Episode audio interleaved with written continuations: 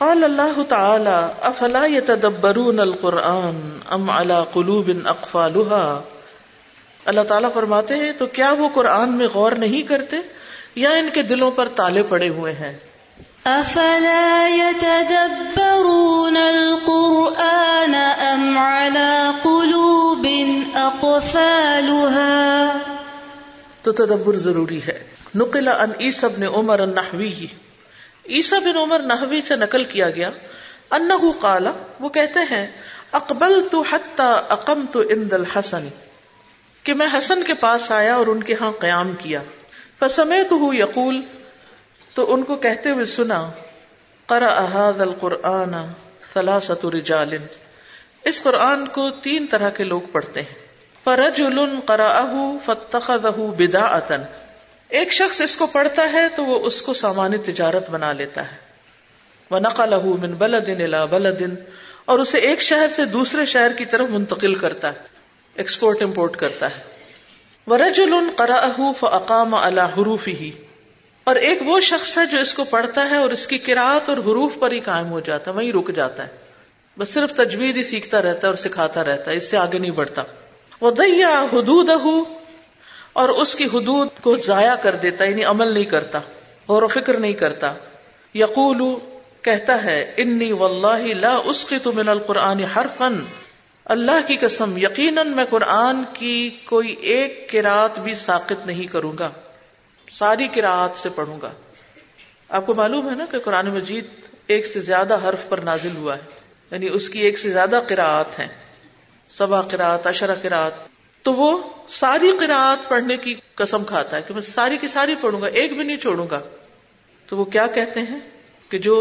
ان حدود کو ضائع کرے یعنی عمل کچھ بھی نہ کرے صرف اس کی ساری توجہ قرآت پر ہی ہو کہتے ہیں کسر اللہ بہم القبور اللہ ایسے لوگوں سے قبروں کو بھر دے یہ محاورہ ہے ایک طرح سے جیسے ہم کہتے ہیں نا ستیا ناس ہو ان کا وہ اخلا من ہوں اور ان سے گھر خالی ہو جائیں ایسے لوگ تو نہ ہی ہوں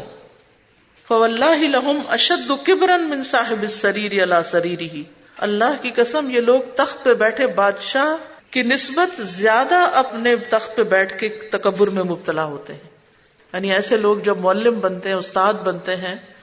تو وہ اپنی مسندوں پر اس سے بھی زیادہ تکبر کا اظہار کرتے ہیں جس طرح کوئی بادشاہ اپنے تخت پہ بیٹھ کے تکبر کر رہا ہو وہ منصاحب المبر اللہ ممبری ہی اور ممبر پر بیٹھے شخص سے بڑھ کر جو اپنے ممبر پر ہو یعنی ممبر پہ خطیب ہوتا ہے کوئی یا کوئی بڑا ہی شخص ہوتا ہے جو لوگوں سے خطاب کرتا ہے یعنی ان لوگوں کے اندر اس سے بھی زیادہ تکبر آ جاتا ہے کیونکہ وہ یہ سمجھتے ہیں کہ ہم سے بڑھ کر کوئی ماہر قرآن نہیں ہے لیکن چونکہ سمجھ کے نہیں پڑا ہوتا دل پہ کچھ اثر نہیں ہوتا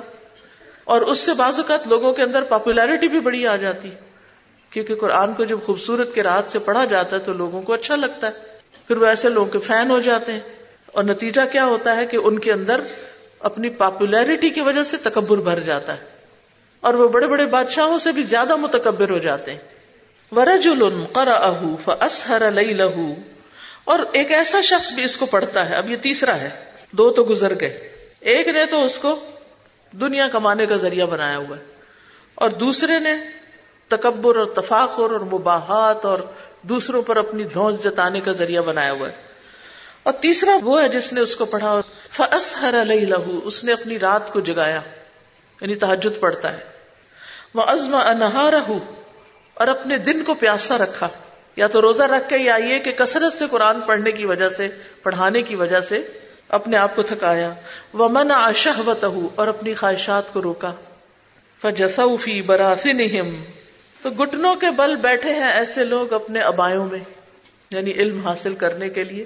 سیکھنے کے لیے یا سکھانے کے لیے وہ اپنے مخصوص لباس پہنتے ہیں اور علم کی مجلسوں میں حاضر ہو جاتے ہیں اور ادب کے ساتھ وہاں بیٹھتے ہیں گٹنے ٹیک کے ور کا دوفی فی مہار اور اپنی عبادت گاہوں میں رکے رہتے ہیں قرآن میں آتا ہے نا فجال نہ روا کے دا ظاہری کشتیاں پانی کی سطح پہ ٹھہر جائے تو ر فی مہار بھی یعنی جو ان کے مخصوص جگہ پڑھنے یا پڑھانے کی یا عبادت کی اس سے ان کو فرصت نہیں دن رات اسی کام میں مشغول ہے دنیا کی رونقوں اور زینتوں سے ان کو واسطہ نہیں بہم ین فلاح ان ان لوگوں کی وجہ سے اللہ ہم سے دشمنوں کو روک دیتا ہے کہ وہ ہم پر حملہ آور نہیں ہوتے وہ بہم یسکین اللہ الغیسا انہی کے ذریعے اللہ تعالیٰ ہمیں بارش دیتا ہے وہ درب من القرا آز من الکبریت الحمر قرا کی یہ قسم زیادہ معزز ہے سرخ سونے سے بھی کہ جو قرآن کو واقعی اپنا ابل و آخر بنا لیتے ہیں اور اس کے ساتھ مشغول ہو جاتے ہیں اور اس کے ذریعے دنیا کی رونقیں نہیں چاہتے یا پھر دنیا کی شہرت نہیں چاہتے یا دنیا کا مال نہیں چاہتے جن کی زندگیوں میں قرآن نظر آتا ہے جو حقیقی معنوں میں حامل قرآن اور خادم میں قرآن ہے وہ نل آجر یسف لنا فیقول یہاں آجری ان کا وس بیان کرتے ہیں پھر کہتے ہیں قد عظمت دنیا فی قلبی تحقیق اس کے دل میں دنیا کی عظمت بڑھ گئی انفات یہ پہلی قسم کے لوگوں کے بارے میں بات کر رہے ہیں اگر اس سے کوئی چیز فوت ہو جائے اس میں سے لا یا لہو لایا جو اس کے لیے لینی حلال ہی نہیں نہ اللہ فوتی ہی تو وہ اس کی محرومی پر غمگین ہوتا ہے سبحان اللہ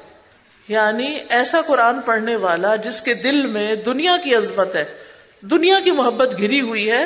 اس کی اندرونی کیفیت کا حال کیا ہوتا ہے کہ اگر قرآن سنا کے پڑھا کے اس کو دنیا کی کوئی چیز اس کے بدلے میں نہیں ملی چھوٹ گئی تو وہ اس پہ بڑا غمگین ہوتا ہے مجھے تو پوچھا ہی نہیں انہوں نے میری تو کوئی قدر ہی نہیں کی مجھے تو کچھ دیا ہی نہیں مجھے کیا ملا میں نے اپنا اتنا وقت ان کو دیا میرا تو حق ہی نہیں انہوں نے ادا کیا گلے شکوے باتیں دکھ غم اپسٹ ہونا یاد رکھے اس میں یہ بھی شامل ہے کہ بعض اوقات جیسے آپ قرآن کی خدمت میں لگے ہوئے ہوتے ہیں اسٹوڈینٹس کو ایک دفعہ پڑھاتے ہیں دو دفعہ تین دفعہ نہ سن کے دیتے ہیں نہ سمجھ کے دیتے ہیں نہ پڑھ کے دیتے ہیں تو آپ سوچنے لگتے ہیں کوئی فائدہ نہیں چھوڑو اس کام کو کچھ اور کرو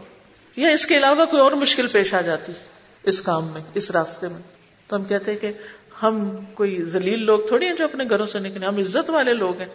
اگر یہاں برانچ میں آ کے ہماری عزت نہیں ہوگی تو ہم نہیں آئیں گے انہوں نے قرآن پڑھا کر کیا چاہا عزت چاہی قدر چاہی محبت چاہی چاہے وہ دنیا کا مال نہیں بھی چاہتے یعنی بعض لوگ ہوتے ہیں فری پڑھاتے ہیں فری کام کرتے ہیں والنٹیئرز ہوتے ہیں لیکن اس قدر احسان جتاتے ہیں اس قدر احسان کہ ان کے آگے بس جھکے ہی رہو ان کو کچھ نہ کہو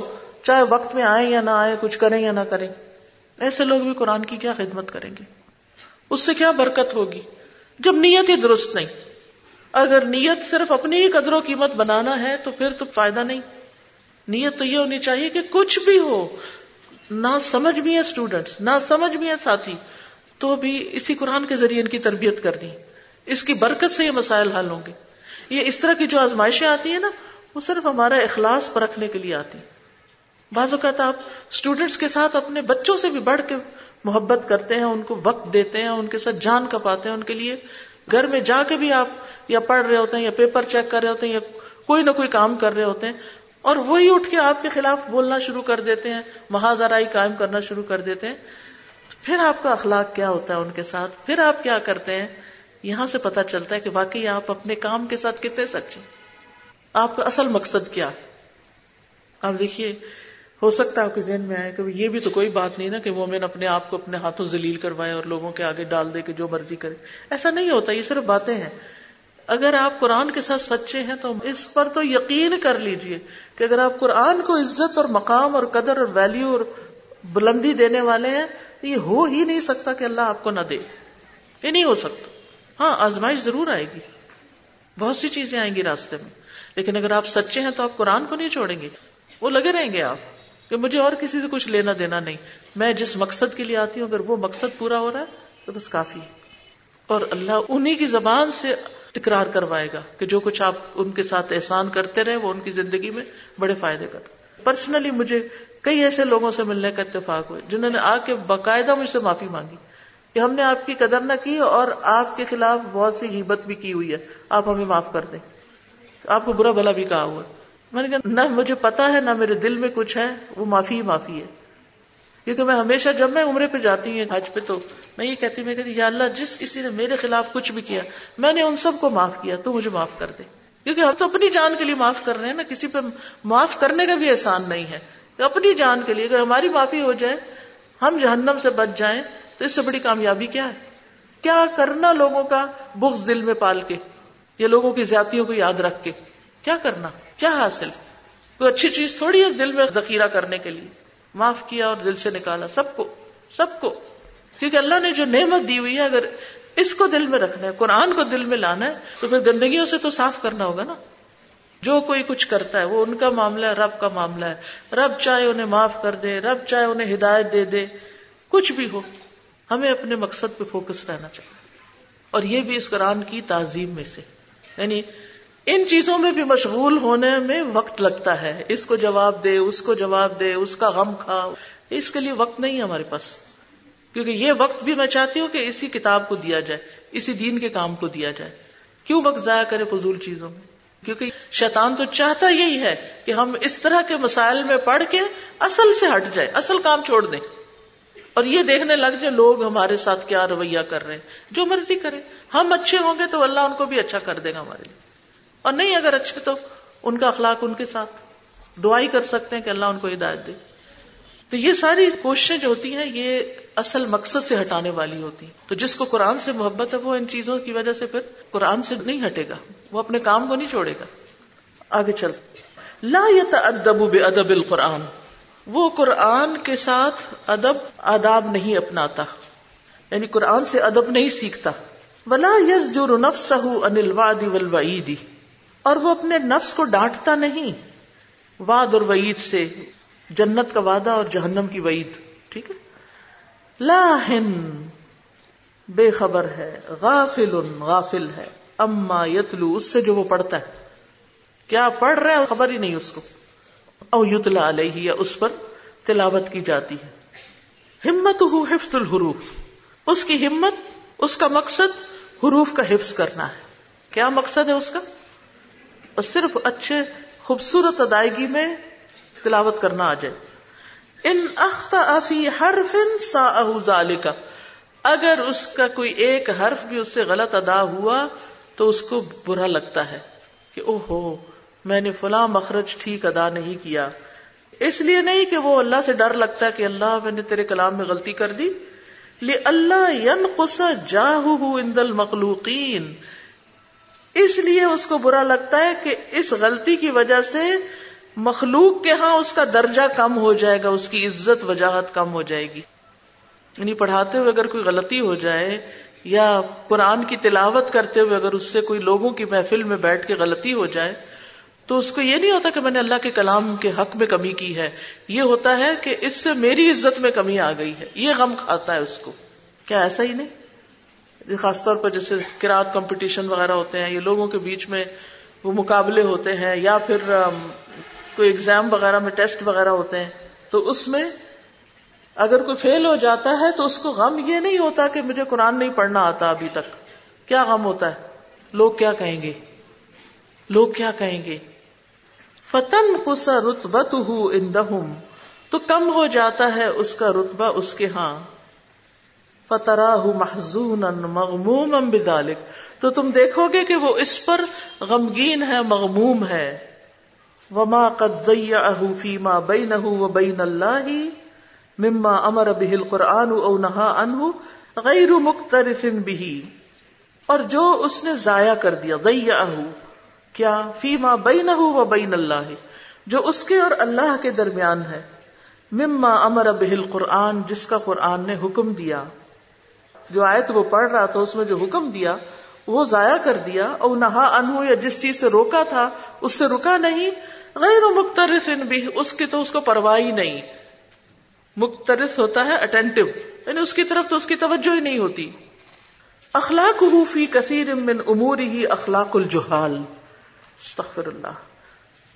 بہت سے امور میں اس کا اخلاق جاہلوں والا اخلاق ہوتا ہے جاہلوں جیسا اخلاق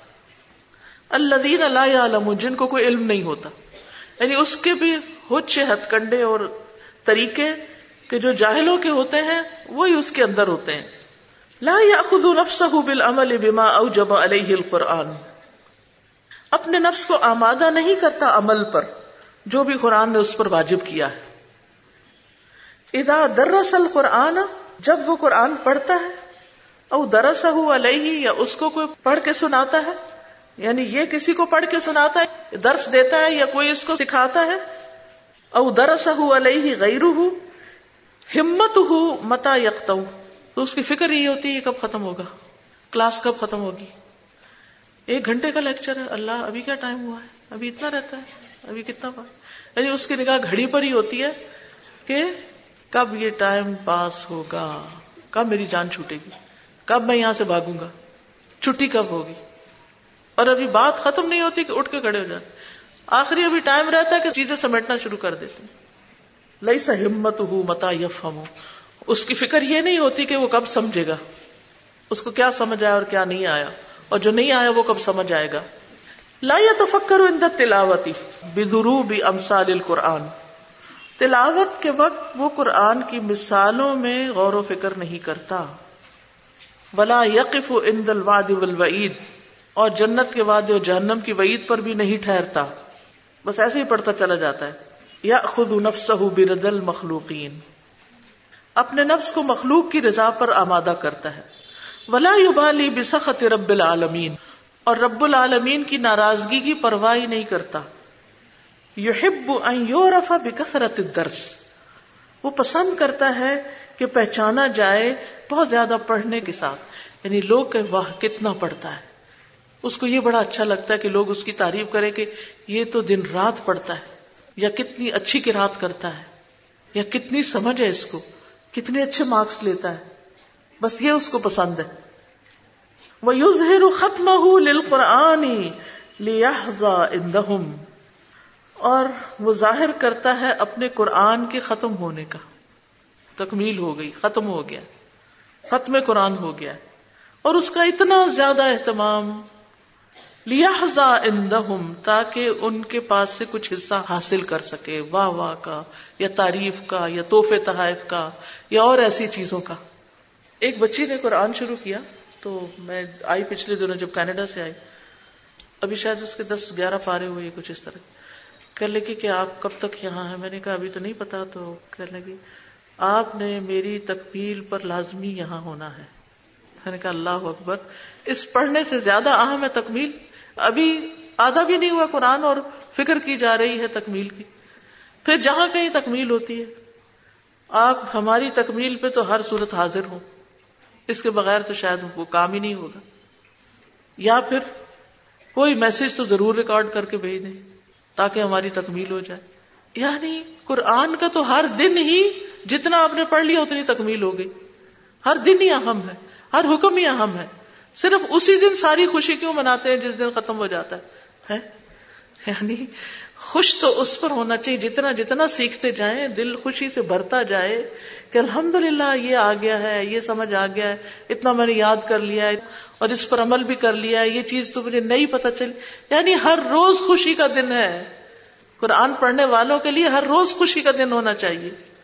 وہ تو دلوں کی بہار ہے صرف ایک دن کو کیوں مخصوص کر لیا اور ساری امپورٹینس اسی دن کی کیوں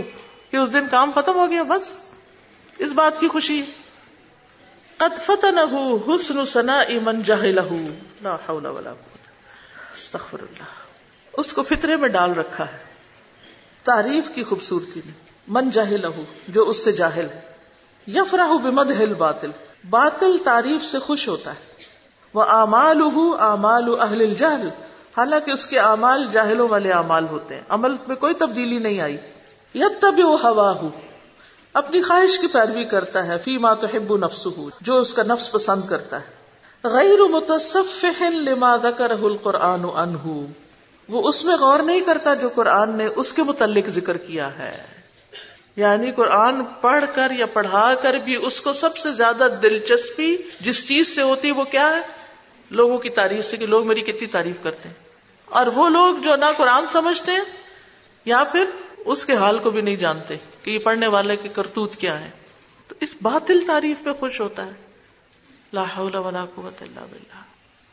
یعنی لوگوں کی اچھی تعریف اس کو فتنے میں ڈال دیتی ہے مغرور بنا دیتی ہے جو اس کے اصل حال سے واقف ہی نہیں ہے اور باطل مدح اس پر بہت خوش ہوتا ہے اتراتا ہے فرح کا کبانا ایک اطرانہ بھی ہوتا ہے وہ اہل الجہل حالانکہ عمل میں زیرو بالکل جاہلوں جیسے طور طریقے کوئی ادب تمیز کچھ نہیں سیکھی سارا کچھ پڑھ کے بھی اور سارا کچھ پڑھ کے بھی پیروی قرآن کی نہیں اپنی خواہشات کی ہے اور اس چیز کے اوپر غور ہی نہیں جو قرآن نے کہا جس کا ذکر قرآن نے کیا فلاح نس القرآن الکریم ربی اقلوبنا بنا بس اللہ سے ہم سوال کرتے ہیں کہ وہ قرآن کو ہمارے دلوں کی بہار بنا دے قرآن کریم کو وہ نور سدور اور ہمارے سینوں کا نور وہ جلا اور ہمارے غموں کو دور کرنے کا ذریعہ وہ رہا انا اور ہماری پریشانیوں کو دور کرنے کا ذریعہ آمین عبد اللہ قال عبد اللہ کہتے ہیں رضی اللہ قال رسول اللہ صلی اللہ علیہ وسلم رسول اللہ صلی اللہ علیہ وسلم نے فرمایا ما اصاب احدا قط هم ولا حزن کسی کو بھی کوئی غم ہم پہنچے کسی بھی قسم کا فقال انی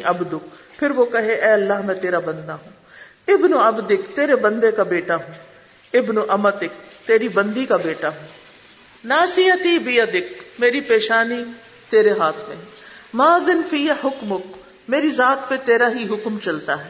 عدل فی یا قدا میری ذات کے متعلق تیرا فیصلہ عدل والا ہے انصاف والا ہے کا میں تیرے ہر اس نام واسطہ دے کے سوال کرتا ہوں سب تب ہی نفسک جو تون نے اپنے لیے خود رکھا یعنی اپنا نام رکھا او الم تہ احدم من خلق یا اپنے مخلوق میں سے کسی کو وہ نام سکھا دیا او انزل تہ فی کتابک یا اپنی کتاب میں اسے اتارا فی علم اندک یا اپنے پاس علم غیب میں ہی اسے محفوظ رکھا ان ساری چیزوں کا واسطہ دے کر میں تجھ سے دعا کرتا ہوں انتج القرآن ربی اقلبی تو قرآن کو میرے دل کی بہار بنا دے وہ نور صدری اور میرے سینے کا نور بنا دے وہ جلا حزنی اور میرے غموں کو دور کرنے والا بنا دے وہ بہمی اور میرے ہم پریشانی کو دور کرنے کا ذریعہ بنا دے اللہ ارحب اللہ ہم مگر یہ کہ اللہ اس کا ہم دور کر دے گا وہ حز نہ اور اس کا غم وہ اب دلا ہوں مکان ہو فراہن اور بدل دے گا اس کے اس حال کی بجائے خوشی کو یعنی اس کی حالت خوشی میں بدل جائے گی غم والی حالت کالا کہتے ہیں فقیل یا رسول اللہ کہا گیا اللہ کے رسول اللہ نہ تعلم کیا ہم اس کو سیکھ نہ لیں اس کو یاد نہ کر لیں فقال بلا فرمائے کیوں نہیں یم بغیلی منسم آئی جو بھی اسے سنے اسے چاہیے کہ اسے یاد کر لے اسے سیکھ لے اس دعا کے سننے والے کو اس کو سیکھ لینا چاہیے اور رنج و غم کے موقع پر پڑھتے رہنا چاہیے تو اللہ تعالیٰ رنج و غم دور کر دیں گے فکما ان ربی اسب ابو ظہوری آثاری رحمت اللہ تعالی جس طرح بہار کا موسم سبب ہوتا ہے اللہ کی رحمت کے آثار کے ظاہر ہونے کا وہ بعد موتها اور زمین کے زندہ ہونے کا اس کی موت کے بعد كذلك نکل قرآن ظہور تاثیر لطف اللہ من المانی والمعارف اسی طرح قرآن ایمان اور معارف علوم میں اللہ کی مہربانی کی تاثیر کے ظاہر ہونے کا سبب ہے تاثیر لطف اللہ اللہ کی مہربانی کی تاثیر کے ظاہر ہونے کا سبب ہے ظلمات وہلی و حرم کفر جہالت اور بڑھاپے کے اندھیرے دور کرنے کا ذریعہ سبحان اللہ یعنی جو خواتین یا جو حضرات اپنے بڑھاپے میں قرآن کو تھامے رکھتے ہیں وہ ارزل العمر سے بھی بچتے ہیں دیوانے ہونے سے بچتے ہیں ڈپریشن سے بچتے ہیں طرح طرح کے فکر فاقہ جو اولاد اور اولادوں کی اولاد کی اولاد کے بارے میں غم کرتے رہتے ہیں ان سے بھی بچ جاتے ہیں وہ ایک اور ہی دنیا میں ہوتے ہیں اور خوشحال اور خوشی کے ساتھ ان کا وقت گزرتا ہے تو ہر کسی کے غم چاہے کوئی چھوٹا ہو یا بڑا ہو سب کے غموں کو دور کرنے کا ذریعہ ہے یہ قرآن اگر کوئی اس کی قدر کرے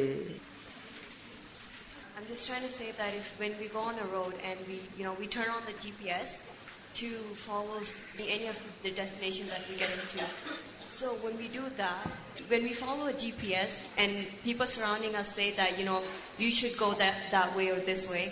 and we don't listen to them because we trust the GPS more. Bilkul. So when we trust the GPS with closed eyes, then why is it that when we are following the Quran, when we are following the path that Allah has given us, and when that happens, people give us various advices like when you follow this way or that way, it won't be strict. It might be lenient. Hmm. And if we we follow follow the the Quran way GPS, then our final destination would surely be Jannah, inshallah. بالکل اور لوگوں کی باتیں نہیں سنتے ان کی بات کا مطلب یہ ہے کہ جب ہم جی پی ایس کو فالو کر رہے ہوتے ہیں یا میپس کو فالو کر رہے ہوتے ہیں تو ہمارے ساتھ جو لوگ بیٹھے ہوتے ہیں وہ ہمیں انسٹرکشن بیچ بیچ میں دیتے ہیں دائیں مڑ جاؤ بائیں مڑ جاؤ آگے سے چلے جاؤ تو ہم ان کی بات نہیں سنتے ہم جی پی ایس ہی کو فالو کرتے ہیں تو ایسا کیوں ہے کہ قرآن جب ہم پڑھتے ہیں تو قرآن کو فالو کرنے کے بجائے پھر ہم لوگوں کی باتیں سننے لگ جاتے ہیں استاد اس کتاب نے تو اندر سے کھنگال کر رکھ دیا اور مجھے ایسا محسوس ہو رہا ہے کہ ہمیں تو یہ جیسے کورس اس کتاب جیسی باتیں نا پڑھانے والوں کو بار بار ریمائنڈر دینے کی ضرورت ہے کیونکہ شیطان بھی ساتھ ساتھ بہت زیادہ حرکت میں آتا ہے نا بالکل دیکھیے یہی معرفت ہوتی ہے یہی پہچان ہوتی ہے اپنے ایبوں کی اپنی کوتاوں کی اپنے خیالات کی ان کو ڈیٹیکٹ کر سکے کہ یہ کس کیٹیگری میں ہے جو کچھ ہم کر رہے ہیں جی اساتذہ جو بات سمجھ آ رہی ہے یہ ساری چیزیں پڑھ کے تو وہ بات ہے نا کہ اسلام میں کہ پورے داخل ہو جاؤ تو قرآن پورے کے پورے داخل ہونا ہے اس کو صحیح طرح پوچھنا ہے ابھی تو یہ نا بعض حصہ حلق تک اٹکا ہوا ہے بعض دل میں اترا ہوا ہے تو اس کو بھی دل میں اتارنا ہے تو اس کے لیے ایمان ہی ضروری چیز ہے صحابہ اور سلف صالحین کا طریقہ یہ جو پڑھا اور جو پوائنٹس پتہ چلے اس سے یہ پتہ چلے جیسے صحابہ انتظار کرتے تھے ہر آیت ہمیں تو وہ انتظار نہیں رہا دس دس بیس بیس آیتیں پڑھ جاتے ہیں تو وہ ایک آیت کو پڑھنا سمجھنا اس پہ عمل کرنا یہ طریقہ اپنانا چاہیے اس کو اپنے دل میں اتارنے کا اور پھر اس کے بعد جب یہ دل میں غور و فکر آتا ہے تو پھر انسان اس قابل ہوتا ہے کہ وہ خود اعتمادی اس کے اندر آتی ہے جیسے صحابہ کرام اور سلف صالحین میں تھی کہ جب وہ کسی اصول کے ساتھ کھڑے ہوتے تھے تو دنیا حیران ہو جاتی تھی تو یہ اعتماد ہمارے اندر قرآن پڑھ کے آنا چاہیے لیکن پڑھ رہے ہیں اور پھر بھی کمپلینز ہیں اور پھر بھی اس طرح کی خواہشات کی پیروی ہے بالکل پھر وہ حق ادا نہ حق ادا نہیں ہوا حدود اللہ کو ضائع کرنا مجھے سمجھ نہیں عمل نہ کرنا اللہ نے جو حدیں بتائی ہیں ان کو کراس کر دیا جی ہاں حدود اللہ قرآن میں آتا ہے اللہ کی حدود کو جو تجاوز کر جاتے ہیں یعنی جہاں اللہ نے روکا ہے وہ رکتے نہیں نمبر سیون اس میں جو اس شخص کی مثال دی گئی ہے کہ جو اس کو پڑھتا ہے اس کو سامان تجارت بناتا ہے اور اسے ایک شہر سے دوسرے شہر منتقل کرتا ہے یہ یعنی اس کا مطلب, مطلب یہ ہے کہ وہ اس سے کماتا ہے جیسے تجارت سے انسان کماتا ہے کہ کوئی پروڈکٹ تیار کرتا ہے پھر وہ ادھر بھیجتا ہے ادھر بھیجتا ہے تو